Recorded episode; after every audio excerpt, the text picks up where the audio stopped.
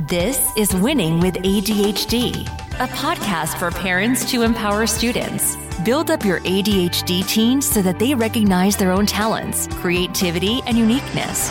Get tips and tricks to help overcome executive functioning challenges. Listen to stories and experiences of what worked and what did not. Together, let's find ways to build your child's self esteem and start winning with ADHD. And now, here's your host, Heather Walker. Hey there, welcome to 2023. I can't believe that we're already here. It seemed like the last couple of years have crept by, but also at the same time flown by. January is a great month where most of us talk about goals and have like New Year's resolutions. I'm not a huge fan of specifically New Year's resolutions, but reoccurring goals or resetting of goals um, as you move throughout a year. Um, I have probably only successfully fulfilled one New Year's resolution, and that was a few years ago. And it was that I was not going to let laundry sit in the laundry basket. Um, and when I say successfully, means that it lasted for longer than January. So, one thing that I like to do with goals is set a goal and set it with specific steps. So um, we do this at my work time. I do this with Emily all the time. And with Emily in particular, it was actually kind of hard to set some goals at the beginning because she was um, deflated or defeated defeated it's probably the better word because when it came to things like school or things that maybe she necessarily doesn't want to spend her time on um, she didn't feel like she had been successful. And so i use the phrase stacking wins often. And so if we think about goals in that same context of stacking wins we want to look at what is the smallest possible thing that we can win at and start there so I'm going to use school as an example just because this is uh, a podcast for parents of kids with ADHD, and school is probably one of the biggest hurdles um, that we encounter. And so, um, one of the things that we did is we started something really small and planning out our week. So you've probably heard me talk about this before. If you've read any of um, my blog posts or anything like that, you'll be like, oh, yeah, yeah, yeah, you've talked about this before. But if I were to set a goal and I was starting out fresh um, as a parent, trying to help um, increase my child's um, self efficacy in regards to showing up at school as their best self, I would start out with scheduling on Sundays. So, what does that look like? It looks like sitting down with a, um, a planner for the week. Um, we're not going to use a planner in the sense that maybe you think that you use a planner because sometimes we think, well, we need to write down um, like a to do list of what we need to do. But in this case, what we're doing is we're actually time blocking and we're looking at where are we going to spend our time? And so, for somebody who has ADHD, um, time blindness is a real thing um, where you lose track of time or you think time is, um, you have more time than you really do, or maybe um, more time has passed than you thought. And so it can be pretty deflating when you have a lot to do and um, you only have a short amount of time to do it in. And so one of the biggest things that we did to start stacking a win was we planned out our week and we talked about where are our rewards for getting some things done. So, our goal was to do this every single Sunday, which we've done now for the past two years of outlining when we're going to be working on schoolwork and when we have free time. Now, for Emily in particular, free time is her most important time. Like that is a great reward for her, whether it be that she goes and reads a book, whether she plays on her phone or she goes hang out, to hang out with friends um, or take a nap, whatever it is that she wants to do, that is her most treasured reward. And so finding what your child most easily resonates with as a reward, you want to find out how to um, put that on the calendar and so by doing this, we can talk about it and say, um, what is it that we want to do for fun? And how can I help you get something that you don't want to do done and then you can go do something that you want to do. So that is an example of um, a really small piece, right? That's a small step, and we can start stacking the win really quickly. So the win would be we calendared the week, right? The next win could be, well, I followed it on Monday or I followed it on Tuesday. So, not expecting that we're 100% um, following it, but that we're working towards it and acknowledging the times that we did. Say, Monday went really well. I was super on point and I got two assignments done, something like that, right? So, recognizing each and individual contribution towards the ultimate goal of being successful at school. So, goal setting sometimes can feel a little like lofty or overwhelming, or that there's this big, audacious goal of we need to have, you know, all A's and B's or something like that. But unless we have little bitty um, leading indicators that can help us reach that, then we're going to feel like it's too big to accomplish, that there's too many steps, too many things. And so, my recommendation for goal setting as a parent with a child with ADHD, honestly, for anybody, if I'm being completely upfront here, is what can we do that's one thing that will help lead us to success in the long run? Because when we started doing this, that first week wasn't like, oh my gosh, this is night and day difference. It was week after week of consistency, of finding that this is how we're going to make sure that we are successful um, as a whole. So, little bitty wins. What is it something that you want to accomplish and how can we go about it? And then acknowledge each individual contribution to that, right? So, oftentimes when it comes to school, we just look at the grade at the end of the term. Great, you have a, a B, or great, you have whatever grade. Um, but rather, let's acknowledge each step in making that.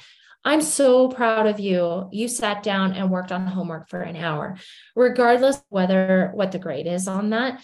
And regardless of the fact that the term doesn't end for another six to eight weeks, right? So we want to acknowledge each one of those things because as we start to acknowledge those, then when we get to the grade at the end of the, the term, we're able to say, what did we do to help impact that?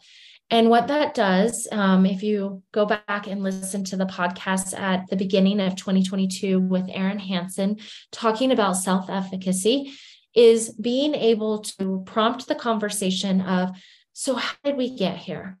What did you do that allowed for you to get a B in this class or a C in this class? So I've talked about this before with Emily in math. She got a C in it. Um, all of her other grades were higher than her math grade, but she was most excited about her math grade because she had put so much work into it and she got to see the results from it. So, reminding our kids with ADHD what they're doing as they're doing it is a huge help to stack those wins. You spent an hour on your schoolwork today. You did a great job. That is awesome, right? And acknowledging each little block that we're stacking on top, right? To be able to create this ultimate grade at the end of the year. Another way that we um, can help acknowledge those things is by recognizing them along the way, but then at the very end and coming back and having them state it. One of the things that's really hard for those with ADHD is that they have a hard time um, remembering things that have happened because they have um, a short memory focus.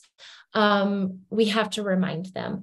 And so, by asking some questions and then prompting them is a great way to start reaching our goals that we have um, and being able to um, acknowledge what are the steps we took. So saying, hey, I noticed that we are um, have accomplished this goal. How did we get here? And a lot of times, what you'll get is no response. You'll get kind of like deer in the headlights kind of look and no response. And so being able to say, well, I noticed that you were taking notes in math, or I noticed that you were listening to all of the videos rather than skipping over them. Those are some great ways to kind of prompt so that they can acknowledge how they got there. One other thing that's really hard for goals with those with ADHD is really just setting the goal because follow through is something that is pretty difficult for the ADHD brain because it requires a lot of effort of that that frontal lobe to be able to start a bigger project or something that's further out in the future and consistently work towards it makes it really hard for them to set a goal because how, how do we feel when we set a goal and we don't accomplish it. It's not a great feeling right? And so if you've done that over and over and over again you don't really want to subject yourself to any more criticism than you've already received from other people or yourself. And so starting by setting really really small goals um, is something that can be a huge benefit in being able to accomplish bigger goals. So maybe the first goal is is today I'm going to do this, or this week I'm going to do this, and then helping them facilitate that. Um, a lot of times when we work together um, as you know, like at a job or something like that, like in a team, we have multiple people that all bring their strengths together. So if your child really struggles with follow through of those things and you don't, then you could be a person that could help facilitate and say, Hey, this is something that I'm really good at. What if I reminded you, or we set up some time just after dinner every day to work on this to get to this? Or what if we do this a couple times a week? And I can come with these things. And then it helps you to be able to build relationships and you guys get to win together. So I love goal setting. I especially love winning at goals and having that rush of look what I did and look what I accomplished. I also love seeing that in my daughters um, as we set a goal and we accomplish something. And so what I really wanted to share today um, from goal setting in January is that this is possible, that sometimes our expectations are what get in the way of that it has to be something really grand. So think small and in simplistic terms of what is the smallest way that I can win, or what is the smallest way I can help my child win, and see if you can help facilitate those um, wins um, as many as possible, right? Of the smallest possible thing. And at first, especially if you have 18, um, it won't necessarily feel like you're making a lot of progress.